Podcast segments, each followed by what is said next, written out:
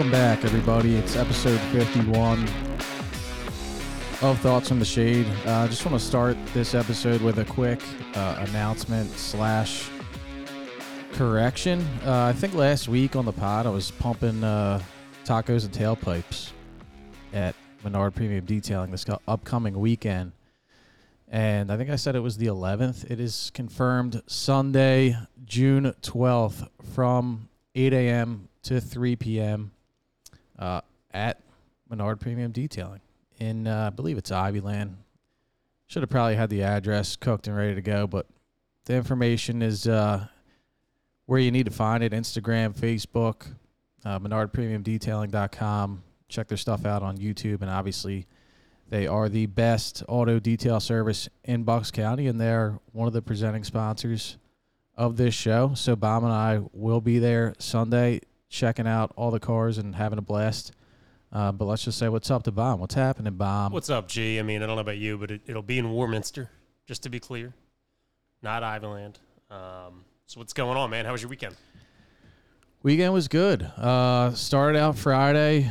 We did uh, put in a shift over at Sandy Run Country Club, uh, right around the corner from from our beloved Lulu Country Club. Um, yeah, I don't know, 14 hour shift, maybe 8 a.m. to 10:30, 11 p.m. Member guest. It was my first member guest event. Had a blast. Uh, big thank first you. as a guest or first period? first period. Wow. Yeah, yeah. So it's time to uh, time to op- open up the wallet and return the favor to my buddy Peter, who took me out there. We had a blast, um, but it wasn't without controversy out there. Uh, and I, I, don't mean to do this. Like even uh, Peter said, he's like, I don't want you to leave here and talk ill about Sandy Run, but I, Uh oh.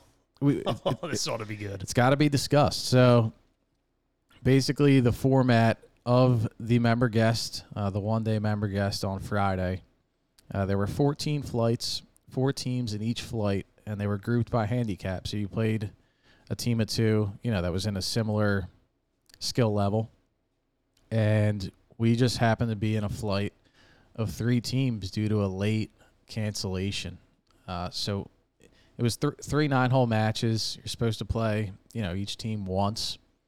We played, uh, we played two matches, and then we played the third round, the third nine, against net par and accumulated points that way. So it was all based on points, you know, based on your matches, and then unfortunately for our flight, the the third nine for each group against net par. Uh, so our first match, we come out, come out Wait, wait, firing. just, just just just to like set the, the playing field here.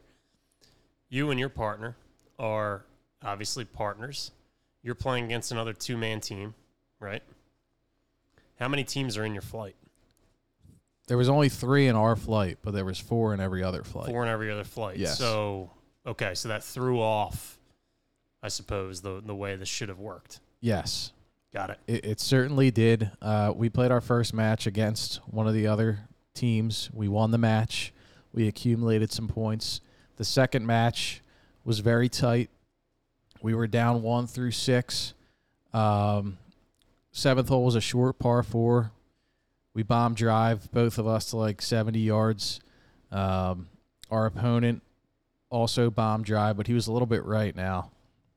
Sandy Run's going through a little renovation. They, they got some new trees planted.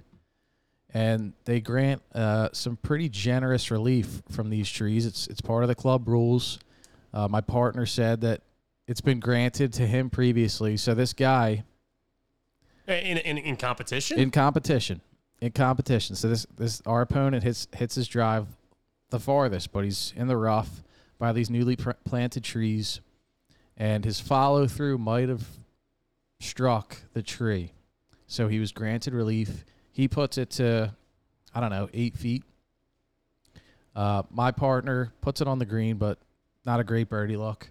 And then your your boy right here sticks one to about six or eight feet, but mine's down the hill. Our opponent's putting up the hill.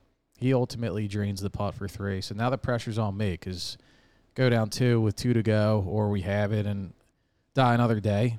Step up, get the line right, bottom of the cup. Well, I mean, never a doubt with the spider in your hand, G. Never a doubt. Uh, we ultimately Peter fucking Parker. we we, we took uh, we took the eighth hole uh, to ultimately even up the match, and So then all square going in all nine. square going into nine, and ultimately we have nine, have the match with team two.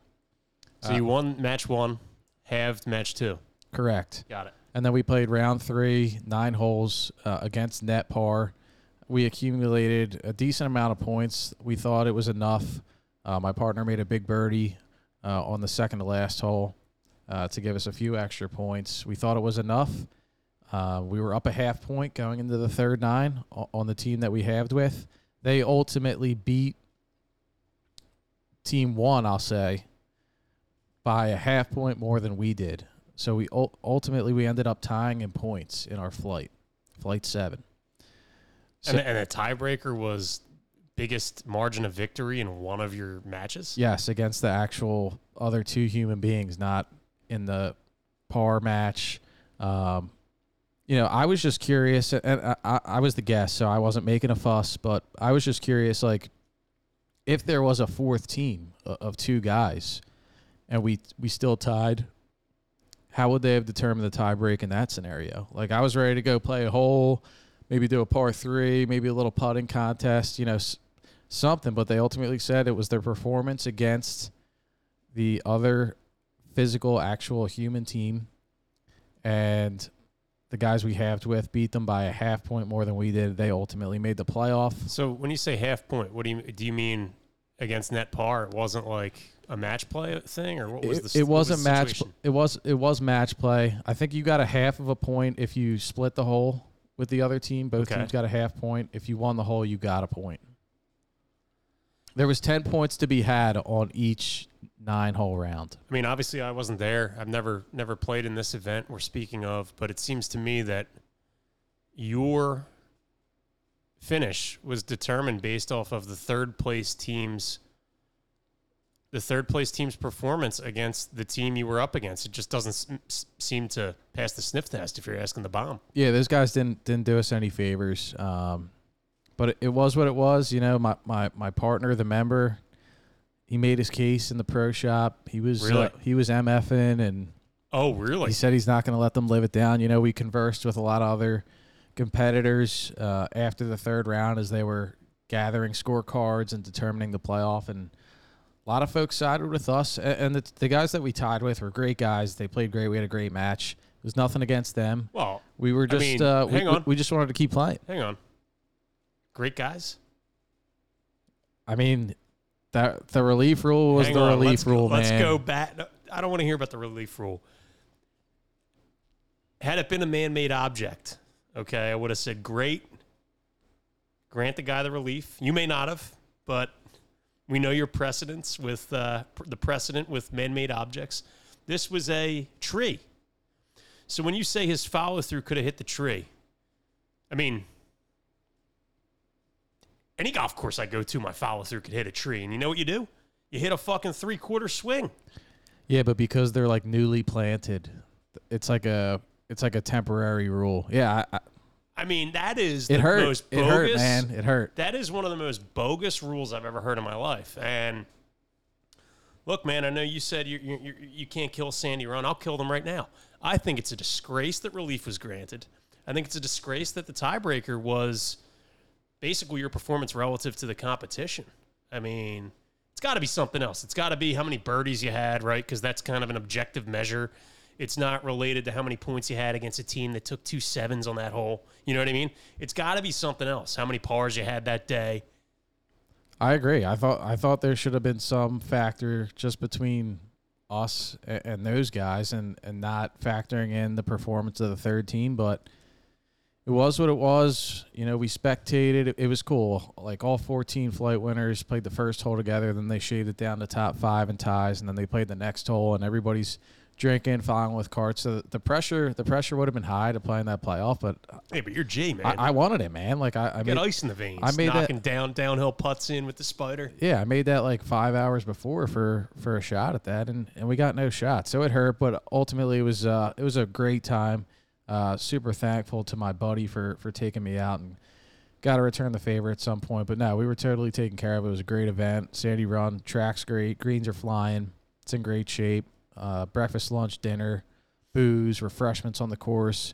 Uh, hell of a time over there. A lot of lot of characters, and uh, ultimately not the result that we wanted, but but it, it was a good time. So, well, maybe we'll get them next year. Maybe we'll uh, we'll get them at another event. Uh, maybe maybe at the Lou or something. But So what's the etiquette there, G? Because I've never played in a, uh, a a member guest. Is it uh, you know, does the member cover the nut for the guest, and then assuming they're getting the return favor, basically you'd cover the nut for for him coming over to your club? How's this? What's the etiquette like? that's what it's got to be because uh, I was treated. I was treated on Friday. The me- the member covered most. I put up some money for skins. I put up some cash for a putting contest, but I can't I can't imagine that that really made much of a dent into uh, the fee for the member guests. So, like I said, super appreciative, super grateful, and uh, we'll definitely have to return the favor uh, in a big way at some point. But yeah, I mean, I, I, I had the birdie. Uh, I don't know how you spent your weekend, Well- but, but uh, I I,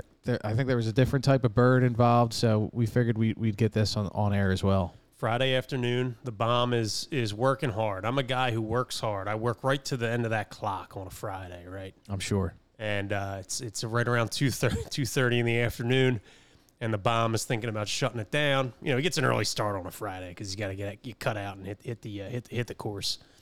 And uh, answering a couple emails wrapping things up keeping everybody happy.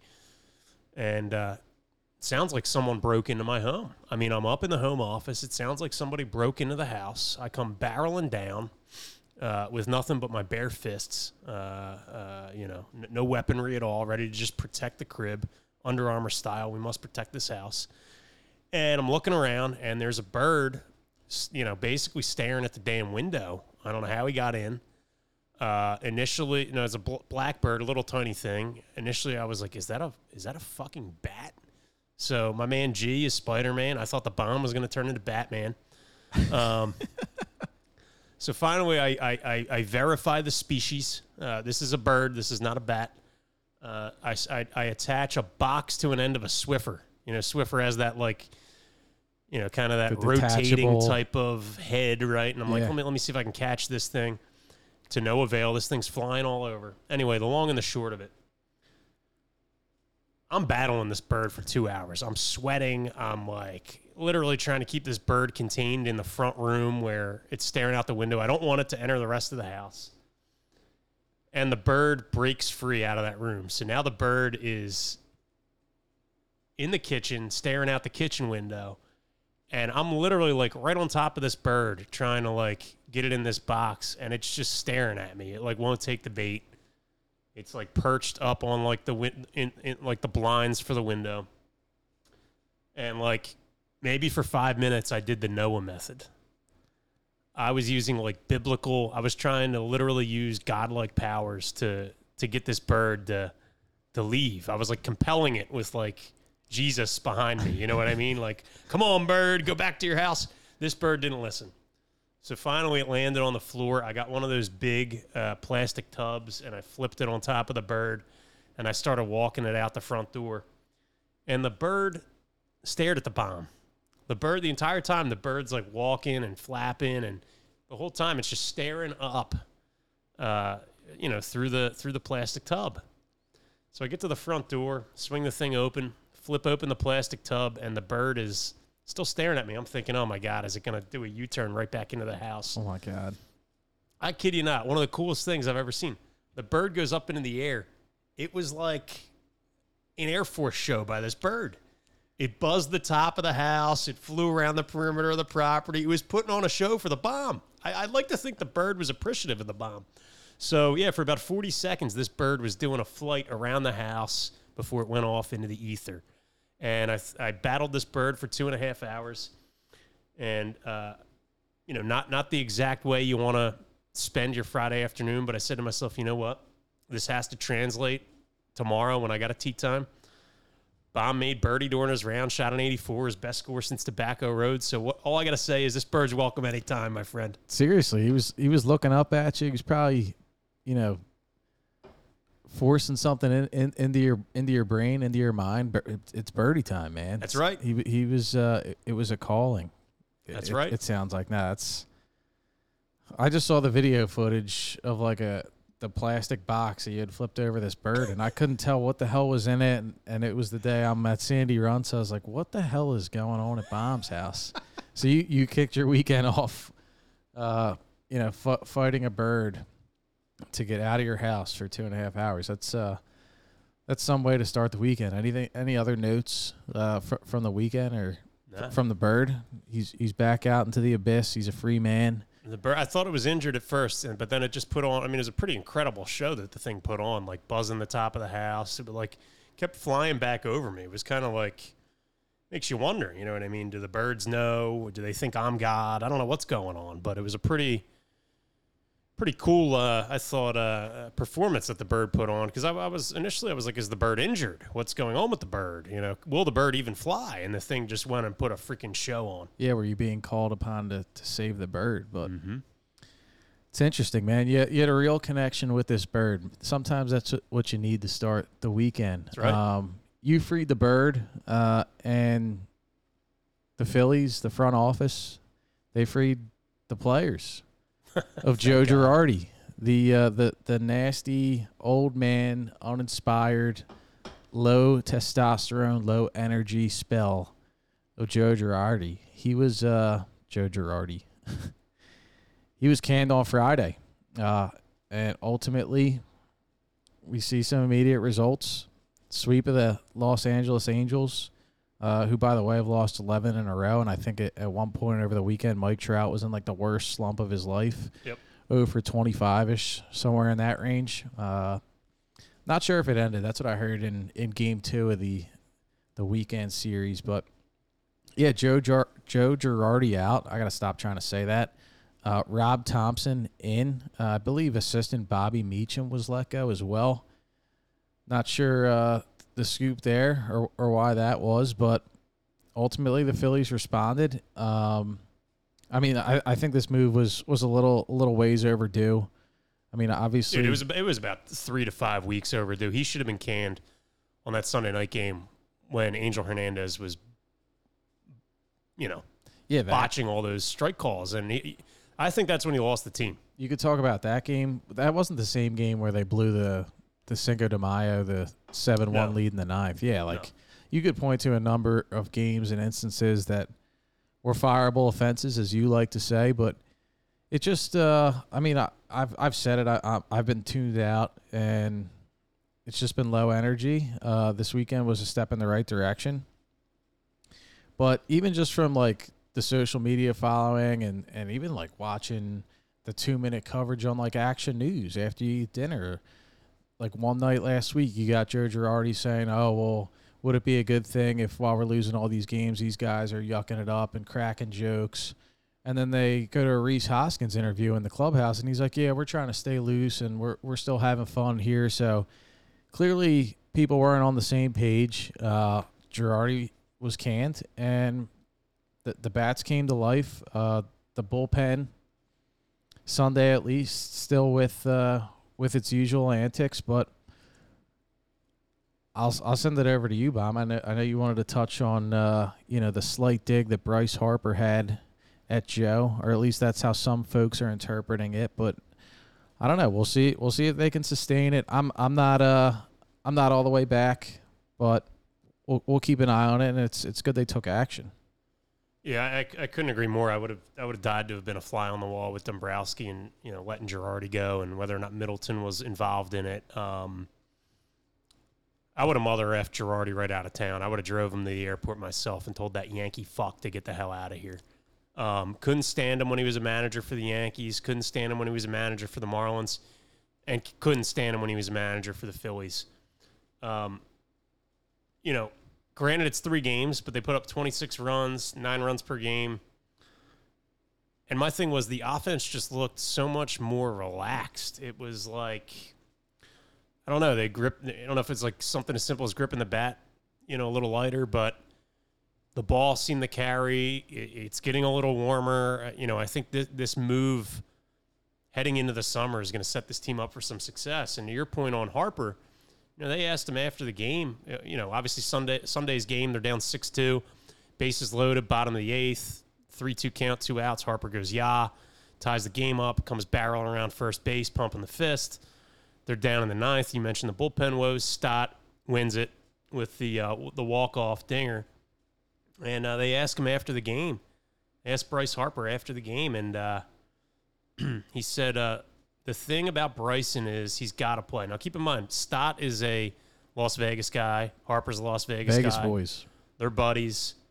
You know, we talk a lot about Jalen Hurts and and DeVonta and even AJ Brown and just this idea that these guys all know each other. They know what makes them tick. It, it really has the makings of a great team when you have players that know the ins and outs of their teammates. And Harper hit the nail on the head. We talked about it before the season started. He said about Stott, the thing is about Bryson is he's got to play. He's used to playing every day from high school to college to minor league baseball to now. He's used to playing every day, and that's what we've got to do for our young guys. Um,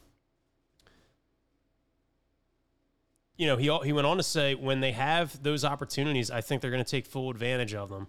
He continued, if that's Bryson, if that's Maton, if that's Alec Bohm, or anybody else, we need our young guys to come in each day and be ready to play. And knowing that we have faith in them to go out there and do their job and have fun doing it. I mean, what was it, March, February, when we were sitting here talking about the fact that this team, obviously, they signed the big names. You're going to get production out of these guys. And yeah, you know, I ripped on um, Schwarber last episode. You know, the guy, the guy will hit. I don't know if we'll hit 300, but the guy is going to hit. And you, you need that production. You need that spark. You need that juice from some of these younger guys who can stir the drink, so to speak, a little bit with some of the vets. And it just seemed like Girardi would lean on these veterans, whether it's Gregorius, whether it's Odubel Herrera, guys who are, have either been washed for five years or it's not that they're washed up, they just never have been. They, they're like literally never have been. It's like Odubel Herrera. And, and you just sit there and you scratch your head. The guy doesn't run a ball out. The guy makes a misplay on defense, and he starts the next game. And he gives this leash to these veterans that he refused to give to the young guys to work through their struggles. So, in my mind, that's what's been holding this team back for years. Uh, playing veterans who fucking stink. You don't want to watch Odubel Herrera swing at a ball that's literally going between his legs anymore. We've seen all we need to see. I mean, I thought in August of last year, I said, well, great, I'll never have to watch this guy ever again. And then we proceeded to trot him out there. It's great that Mo- Moniak's now healthy. It's great that Stott is going to play more. I mean, even Maton, like, how many times has this guy been up? And he's had some big hits, Definitely. played some good defense, but we just never throw the guy out there. And all they talk about is like, well, maybe he's not a prospect. Maybe he's not a top 100 guy. I don't care. I mean, he's he's got to be better than than the veterans that they're throwing out there. Yeah, you already know what those guys are that have been in the league for what five, seven, nine years. Like you, you know what those guys are, and it just feels like a common theme across like our flailing teams in Philly, like the Phillies, the Flyers, the Sixers. Like these coaches just want to lean on guys that that have tenure in the league, Yep. but like th- they they've already reached their ceiling, and they're probably not even playing to their ceiling anymore. Uh, and like th- they have like a middle of the road floor, if not like a dog shit floor at this point in their careers.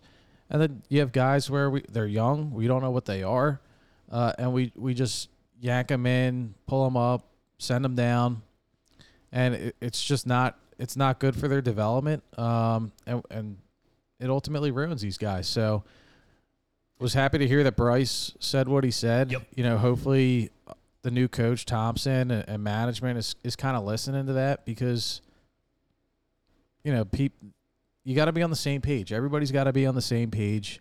And we we said it before the season. Just let the just let the kids play, sink or swim. You know what you got in the Herreras, the Didis, like you said. Um, let the kids play, man. Well, you, remember, and you know, I'll make I'll make kind of a hockey analogy. I mean, you know, Joe Girardi would play four or five Keith Yandles every night if he could. Oh my god, Just pencil him right into the lineup. Um, but you remember all the hype and the big contract that was signed before we even played a major league game, Scott Kingery. And keep in mind, this was uh, before Girardi came on board. Um, so some of this is at the feet of Kapler, some of this is at the feet of uh, Matt Klentak. When you're a young player and you've played a position, presumably through high school, up through college, minor leagues, and you come up to the big leagues, like Harper said it all. They got to play and, and they got to know their names penciled in the lineup. But it's also more about feeling comfortable about where you're playing on defense because in the at the big leagues, defense always comes first. It would be hard to believe uh, I'm saying that after watching the Phillies for a few months. I mean, obviously they don't give a shit about defense, just how the team's built. But generally, at the big league level, defense comes first. If you can't pick it, you're not going to get on the field unless you're an American League DH. And you just think about what they did with Kingery and this idea that the guy had four gloves and, you know, he's picking it at third, he's picking it at second, he's got to play short, he's got to run out there and play center. And you're going to see some of this same bullshit. And I hope Thompson doesn't do it. But with, you know, Gregorius retur- returning to the team on Sunday and Jean Segura sidelined until September, it's going to be, you know, slamming. Uh, slamming Stott at second, slamming Maton at second. Like, like I said before the season, I, have seen all I need to see from Didi Gregorius. Is you know, unless you want to ship him back up to New York and stuff him in the pinstripes and let the guy just back shoulder balls over that little 302 wall in right field, I, I, I just can't see it.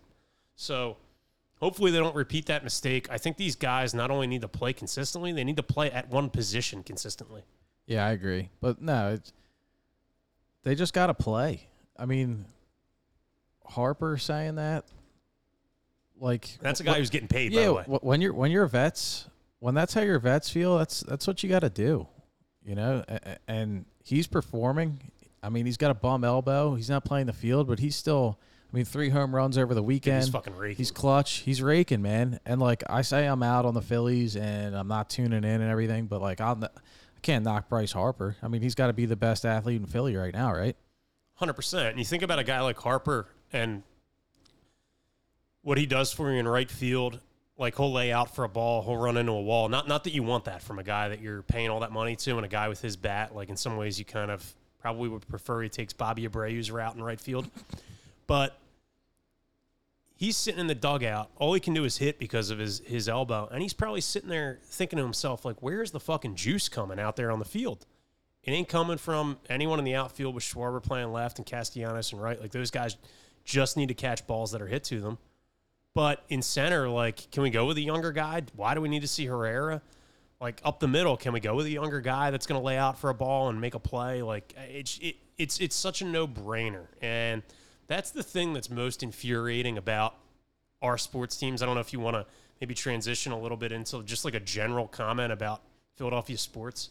Yeah, so obviously with the Phillies winning over the weekend, uh, I, t- I flick on the radio Monday, and just like he was doing for the Sixers with the playoffs after the wins, he's got the tunist dialing up the bells and, and the commentator calls of all the big plays from over the weekend for the Phillies now with with this three game sweep, and I'm talking about the Cuz, our buddy Anthony Gargano, and you know we talked about Mikey Miss last week.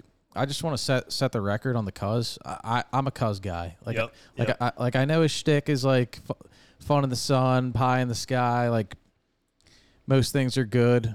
Um, but you know he never he never really gives it to callers. He lets everybody say their piece. He, he's a lover.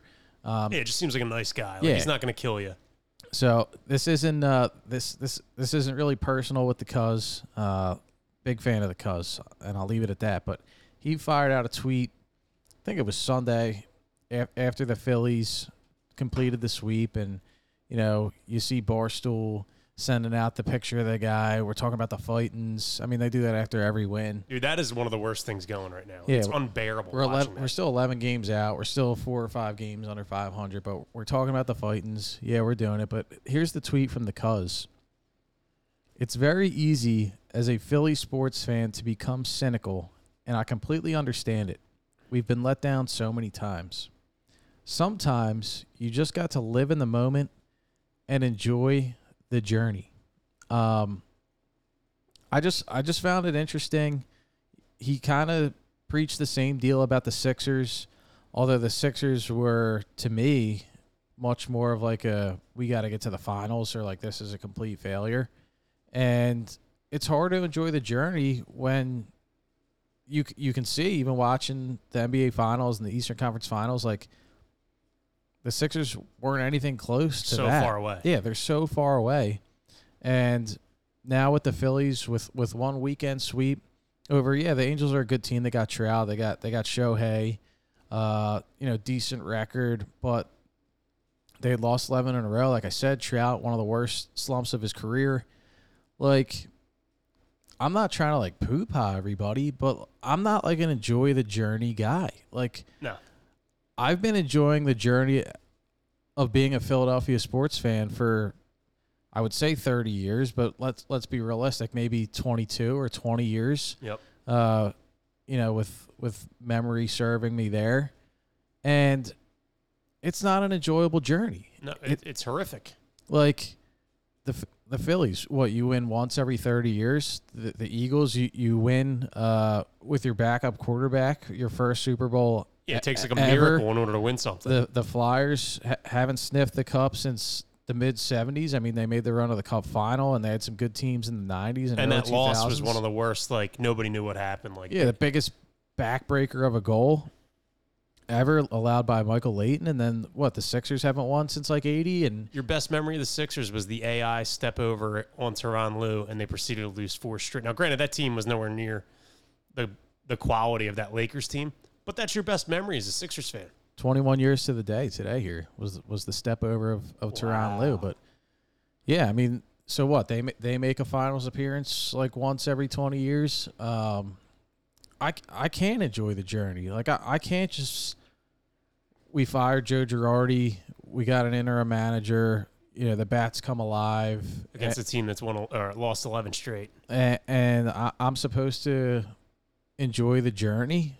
Um, I don't know because there's still a lot of journey to be played out. Uh, the bullpen still has its issues. I think the lineup is is solid and obviously has shown flashes that it can hit, but I, I, don't believe that right now this is a playoff team. I certainly don't believe that this is like a World Series team. So why should I enjoy the journey when you know late August or September comes around?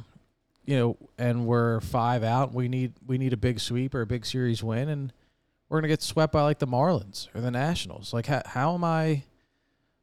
How am I supposed to enjoy that journey when I, I, I know how it ends? Yeah, and we've seen two championships in 30 plus years, at least for as long as I've been on this planet. You know, remember all the stuff with like the Cubs, you know, the the curse of the Billy Goat. You had uh you know, the Red Sox, the curse of the Bambino. The Cubs respectively went 107 seasons um, between titles, 1908 and 2016. The White Sox uh, went 87 seasons, 1917 to 05, that team with Konerko. The Boston Red Sox went 85 seasons between 1918 and 2004, the year they finally broke through. The Phillies went 77 fucking seasons. 1903 and 1980, and then another 28 seasons between that.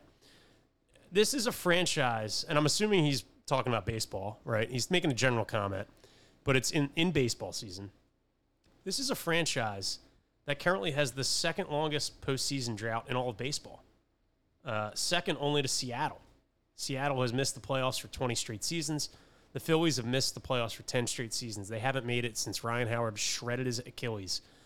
Uh, the third team is the Tigers at seven. I mean, this is a team that has just been totally inept for a decade. And to hear this talk of like enjoying the journey, where's the journey end? Because my my entire career as a fan, aside from two fucking seasons, basically the journey has taken me to the gates of fucking hell. Uh, you know, this team, all these teams do, they just they they suck your cash and they let you down. Uh, and, and the, analogy I'll equate it to, and I don't mean to make light of it, G, but like being a Philadelphia sports fan, it, it's like being a drug addict. Like there, there's nothing good that ever comes of it.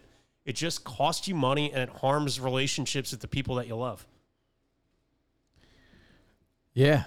No, I, I think I think the point that resonates the most with me is like it's all about where the journey ends. Yeah. And, and, and this this journey it, it never ends well.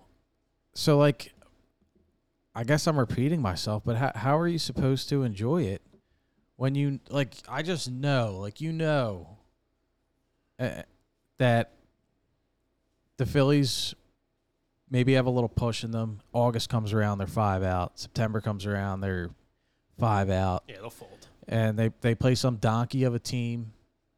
Four game series, they lose four straight. Marlins. Like until until until they they get over one of those humps like that and they they sweep a big series or they actually show up in a big spot like a three game set at the end of May or early June, that's not a big spot. It's just it's not a big spot. Sure, it's it could parlay into something and it's nice that they responded to the firing. But I'd almost equate it to like getting out of like a toxic relationship. Like Yep. at first you're like fired up to like be single, get back out there with the boys, you know, go go talk go talk to new people. But then ultimately in your downtime, like you still had feelings for that person. I'm not saying that anybody had feelings for Girardi. I'm just uh, uh, comparing the situation. Like you're still like hurting for a bit, like at some point, and like it's not just like a, an instant return to, to glory. Is kind of the point that I'm making, and I, I don't see how that how that happens across like a long baseball season with the team that we've got constructed and based on past performance. The, th- the thing that just bothers me are, are these people that, and I like you said it. Like I love the cuz, great guy by all accounts, like really really good guy, and and he's a fan. Like he's got his shtick. He, he he goes overboard. It's just what he does. You know what I mean? But like, when's the last time you, you saw Philadelphia sports team that like overperformed relative to the expectations? Um, you know, maybe that maybe that Sixers team in 01.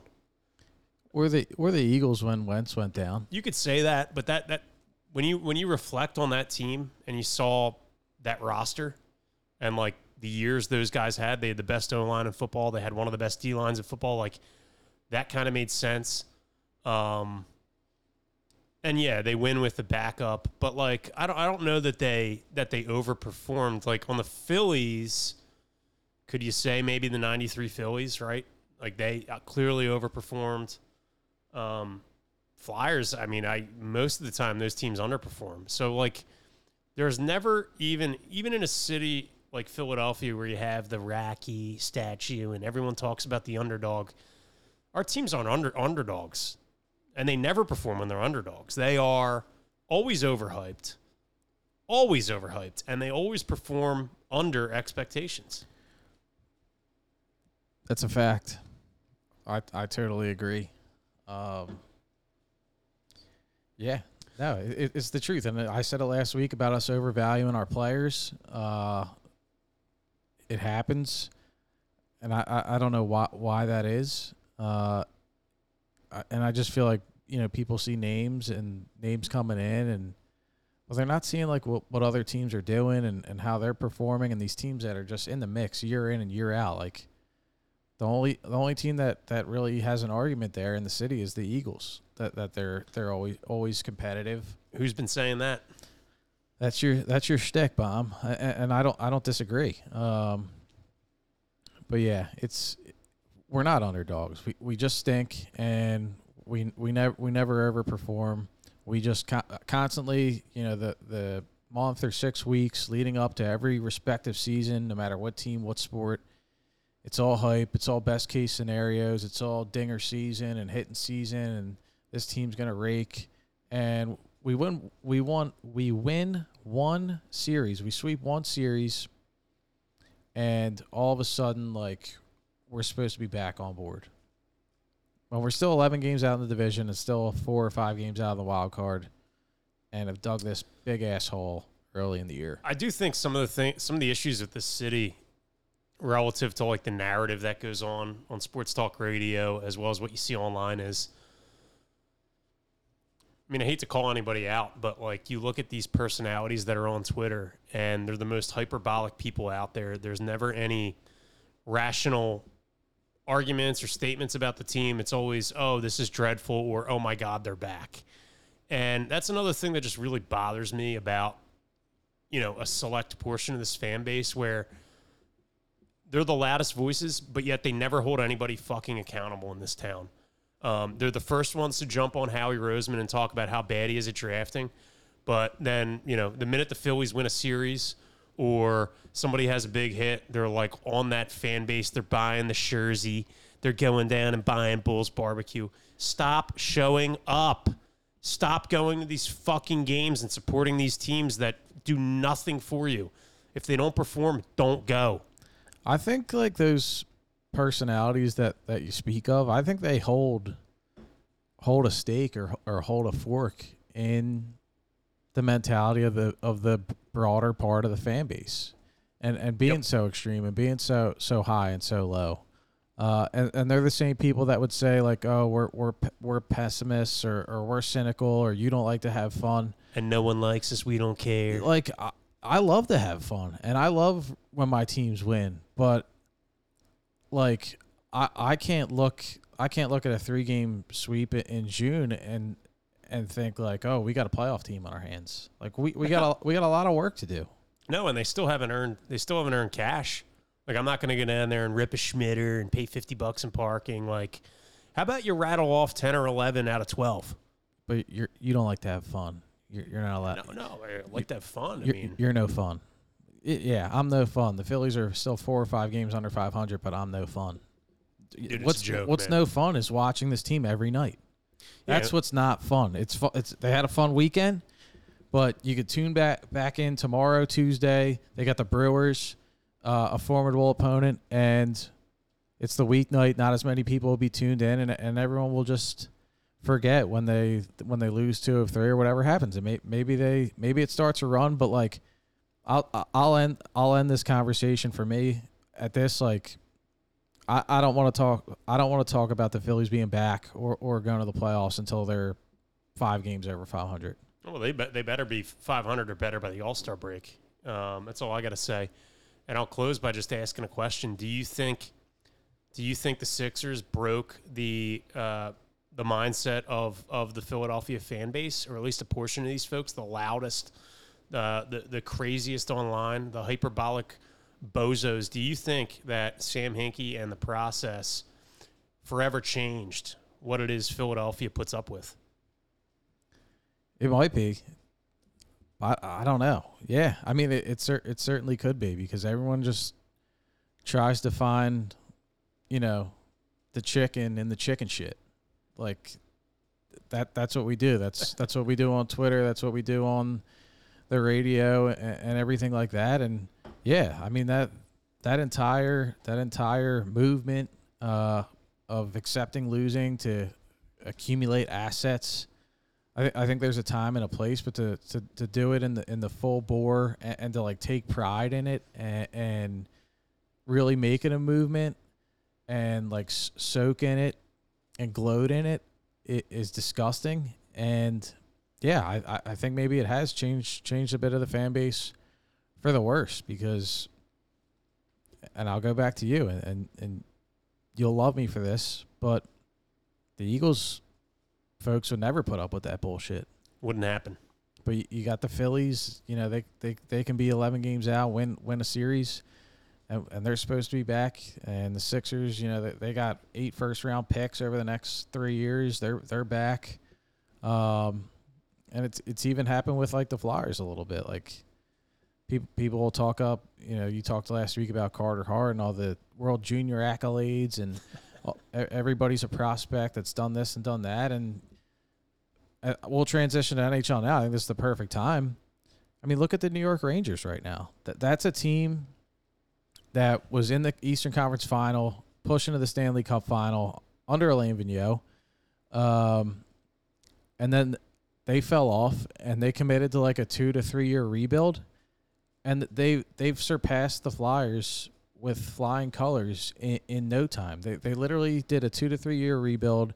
They they got lucky a little bit in the draft lottery with some picks, but they made it happen fast. And, and here they are. They're up two to one in the Eastern Conference Final over Tampa Bay, while the Flyers, with Hextall committed to this, you know, hybrid rebuild and keep Jake and and Giroux to try to stay competitive and still make the playoffs while still drafting and developing and it's totally fallen flat. And the Rangers just in no time are- right back, you know, being relevant. The, th- the thing Philadelphia fans need to realize is it's it's not good enough to. We talked about accumulating assets. It's not good enough to do that. It's also not good enough to be young. Like we hear that a lot in hockey. Oh, they're young. Well, guess what? The New York Rangers lead the NHL this postseason in most points by players 22 and younger. So we're not talking about just being young. We're talking about guys that are putting the puck on the tape, setting guys up, putting the puck in the back of the net. Uh, through uh, game two, they have 33 points from players 22 and younger. Now, the second place team, obviously, they knocked them out. Uh, Carolina Hurricanes, 15 points. Edmonton Oilers, 12 points.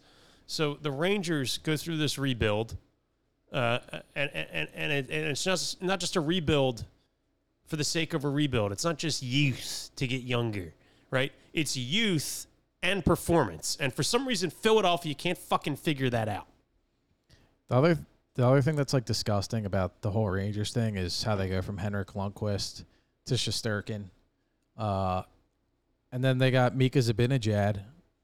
They they traded for him from Ottawa a few years back, and they gave Ottawa Derek Brassard, and I think Ottawa threw in a sweetener like a second round pick.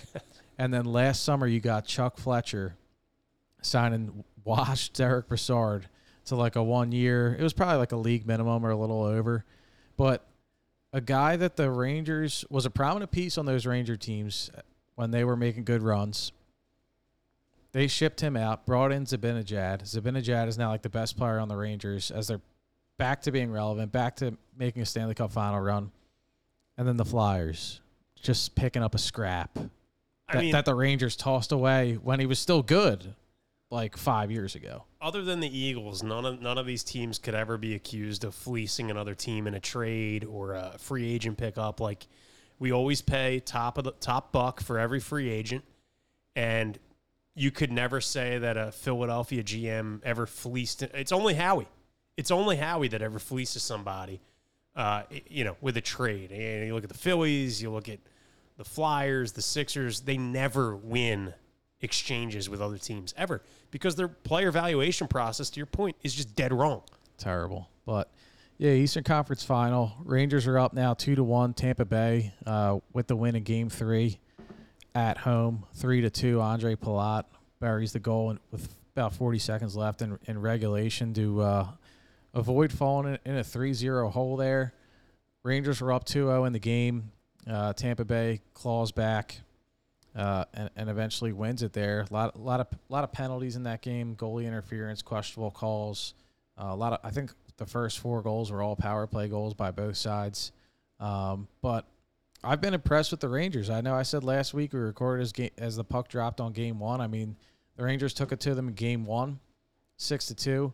Friday night, Tampa Bay comes out with like the first nine or ten shots in game two, and then the Rangers dominate from there and ultimately get that win.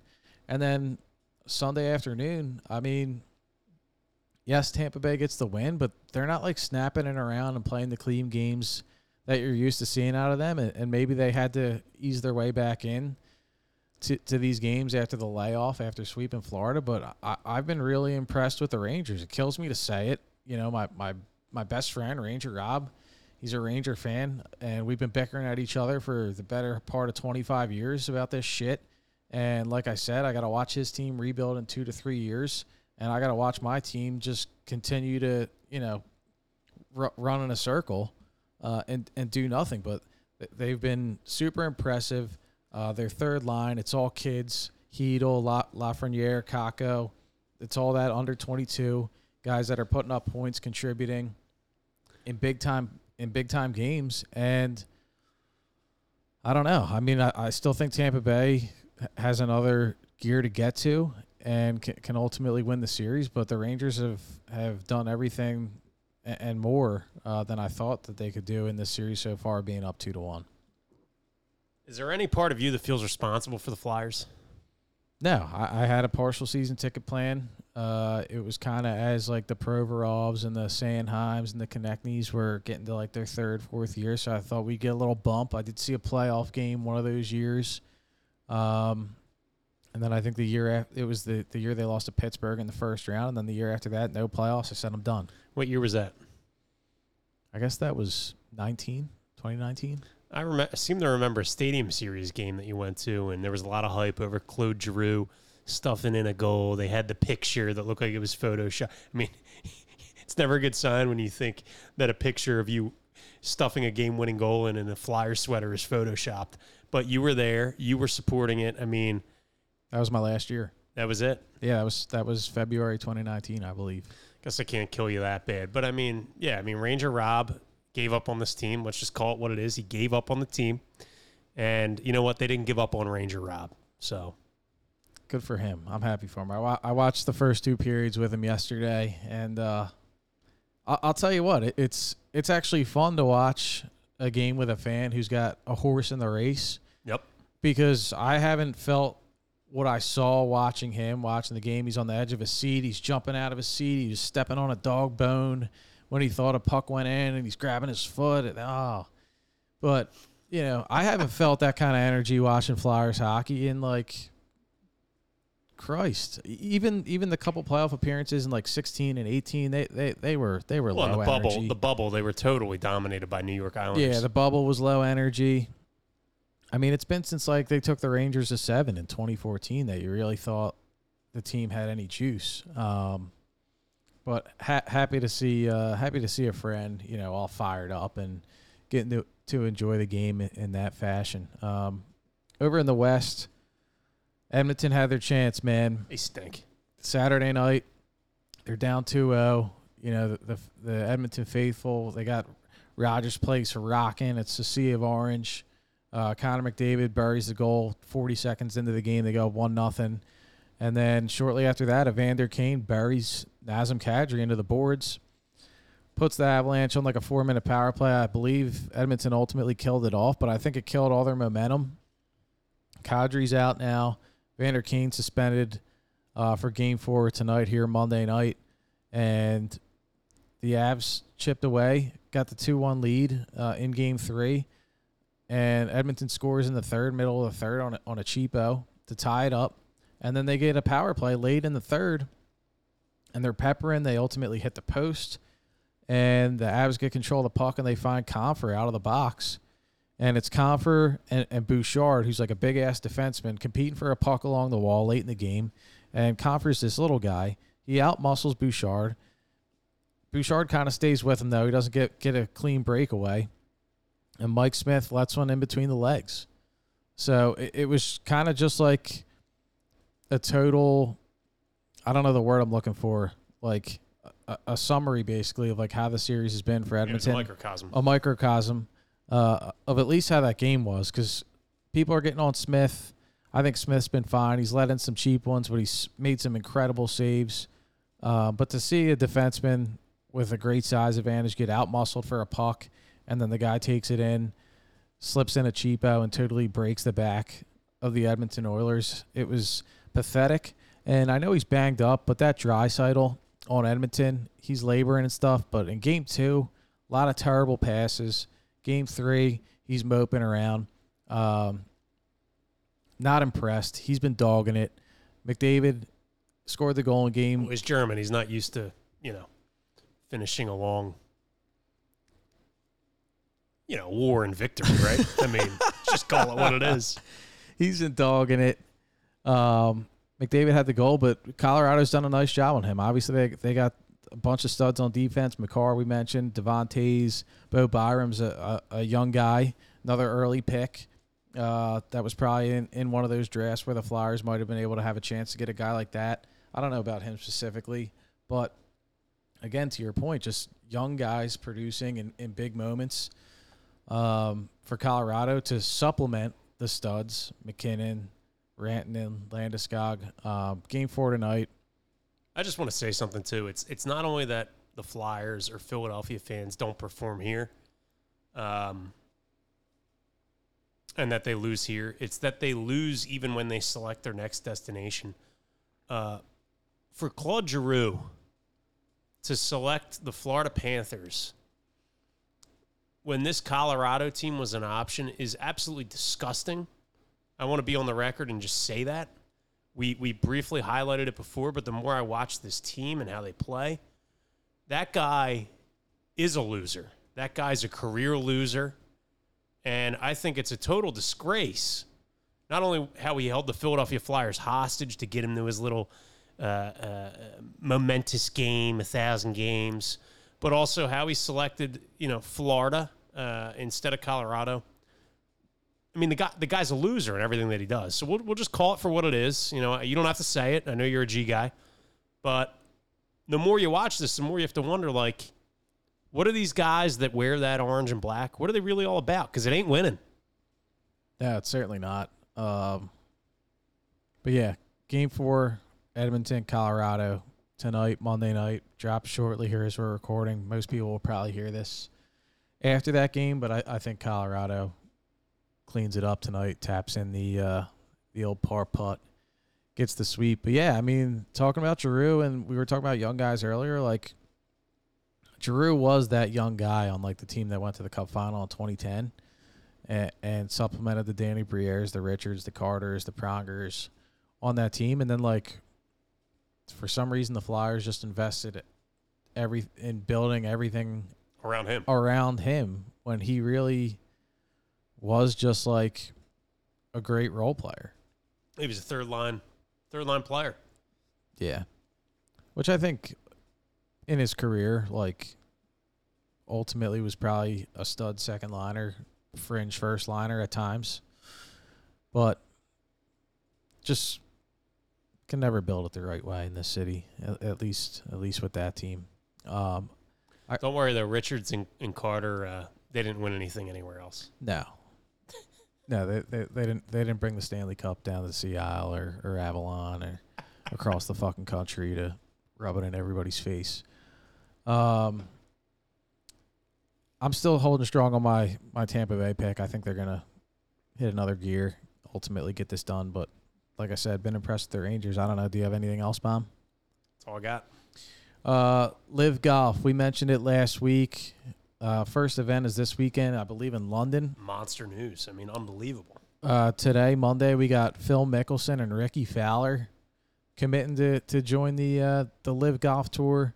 I believe over the weekend, Kevin Na announced that he's going to join the LIV Golf Tour. And resigned from the PGA Tour. I got- unbelievable. I got a good a good chuckle. I don't, I, I didn't save the tweet or, or screenshot or anything for the pod, but somebody made made a good joke about Na leaving the PGA. He's like, oh, the, the pace of play will finally pick up in the PGA Tour Na that Kevin Na's gone. Yeah, I don't. I don't think he had many friends on on tour uh, because of that, because of that reason. But then again, the pace of play always picks up whenever you're. It's a shotgun start.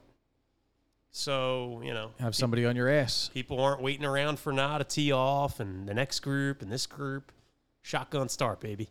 Yeah, and I think like some of the numbers are starting to come out about the the dollars flying around. I saw I saw something that Dustin Johnson's getting more in his LIV Golf deal than Tiger Woods earned in his entire career on the PGA Tour. Yep. How about that? Phil Mickelson, I think getting 200 mil from LIV Golf. Um, just some some big money flying around. So, like I said last week, I, I I don't know how to feel. I'm gonna I'm gonna check it out. I like watching people play golf. I don't really care when, where, or why. Um, these guys are the best at what they do, and they'll they'll decide where the, where they want to play, and people will watch or people won't watch. Yeah, and I think as of recording, we have not heard the broadcast partner, uh, unless you have. But No. I've heard, uh, you know, they will be streaming it on, uh, you know, the website and also on YouTube. Not sure if they found a network partner yet, quite yet. Uh, certainly, probably some sponsor dollars at stake for whatever network decides to air it. But you know, if they do, my opinion, ratings will boom. I mean, I can't wait to watch Phil. I can't wait to watch DJ. Uh, you know, it's like the it's like it's kind of like wrestling, man. When they had that bad boy, the bad boy, what was it? The NWO, blah blah blah. You know what I mean? WWF. It was like you know, this let- let's just turn this whole thing into like the bad boys of golf. The Confederation. Yeah, man. Yeah, it, it it'll be interesting to see. But you got anything else on that? I don't, I don't think I do. We had Billy Ho win the Memorial over the weekend. I can't stand that fucker. Uh, It was nice to see him with his family He's an on, asshole. on the green. Oh yeah, nice to see him. Finally, he's not wailing a fucking seven iron into his caddy. He's a prick with his stupid pants that he wears at every. I just can't stand that guy. Show some love for Billy Ho, man. Fuck Billy Ho. Uh, anything else to get to tonight? Any bones to pick this week, dude? Nah, we, we, we well picked them in, in our analysis of the, the, the Philadelphia fan, the mentality, the enjoy the ride, folks. Um, I can't say that I had anything go on in my life that rose to the level of a bone to pick of the week. I mean, do you have a bone? No, I don't think so. I, I can't really think of anything. I mean, I just I drive around every day and people are swerving into my lane and blowing four four way stop signs. I mean, I, I- could pick that bone seven days a week, three sixty five. But Do you think that's due to the vehicle that you drive? Because I don't have that issue. uh, yeah, I mean, people don't want to run into a big ass truck. They might want to take out like a like an old lemon like me. But I, I think it's just a lack of lack of awareness. Everybody's looking at their phone. Uh, you know, you got seniors on the road that need to be retested. Um, just happens, but no, no specific bone. Uh, but I will get the Shamrock Sun plug in because I did do some driving this weekend. And now that the weather's nice, I got the windows down. I got the shorts on. Maybe I'm wearing too small shorts. I don't know, but you know, I when I sit down, my shorts they ride up the thigh a little bit. I got a sunburn on my left thigh. The thigh exposed to the sun coming in from the window being down in the car. So from now on, the rest of the year, rest of the summer, I'm gonna be driving with my big ass bottle of Shamrock Sun in the center console and slap that shit on when I'm driving right on the thigh and maybe on the left arm too, because I'm an arm out the window guy. You know, enjoying the uh, enjoying the nice weather. Uh, but yeah, Shamrock Sun, 50 SPF, gigantic bottle. I know it's gonna last me all summer in the car. Maybe I'll get one for the beach, get one for the for the locker room at the country club.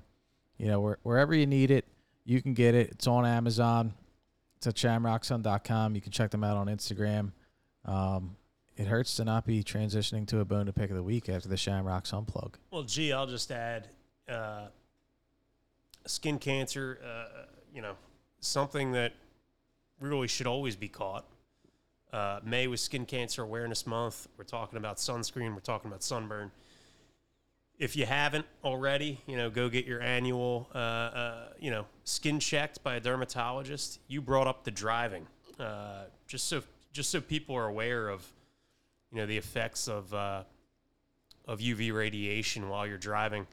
You know, there's a huge incidence of skin cancer in truck drivers, people with CDLs, and there's a, a higher incidence of left-sided skin cancers. Uh, you know, your left arm, your the left side of your face, the left ear. So there is something to that, and I appreciate you sharing that. It's very important that people put sunscreen on if they're going to spend any considerable amount of time, whether it's 10 minutes, 15 minutes, 30 minutes driving around. And uh, yeah, you got to be cognizant of it. Wear a long sleeve shirt, wear a hat, something that protects your ears, your neck, the left side of your face. Uh, this stuff happens, right? And you're, you're out there for decades driving around. It's important that you protect yourself. Yeah, it's no joke. I think I mentioned it on the pod, plugging plugging the screen a couple weeks ago. But yeah, I had had some work done, minor operation done, get getting some uh, some atypical skin off the body. It's not fun, so just put the screen on. You don't have to deal with that bullshit. But I think that's all I got tonight. Uh, we'll shut it down. We'll thank everybody for listening. We'll thank Shamrock Sun. We'll thank Menard Premium Detailing. Uh, wherever you're listening, Apple Podcasts, Spotify, uh, anywhere else, if you can leave a rating, leave a five star review, uh, we would truly appreciate it. And everybody, just enjoy the week. Uh, and we'll talk to you again next week.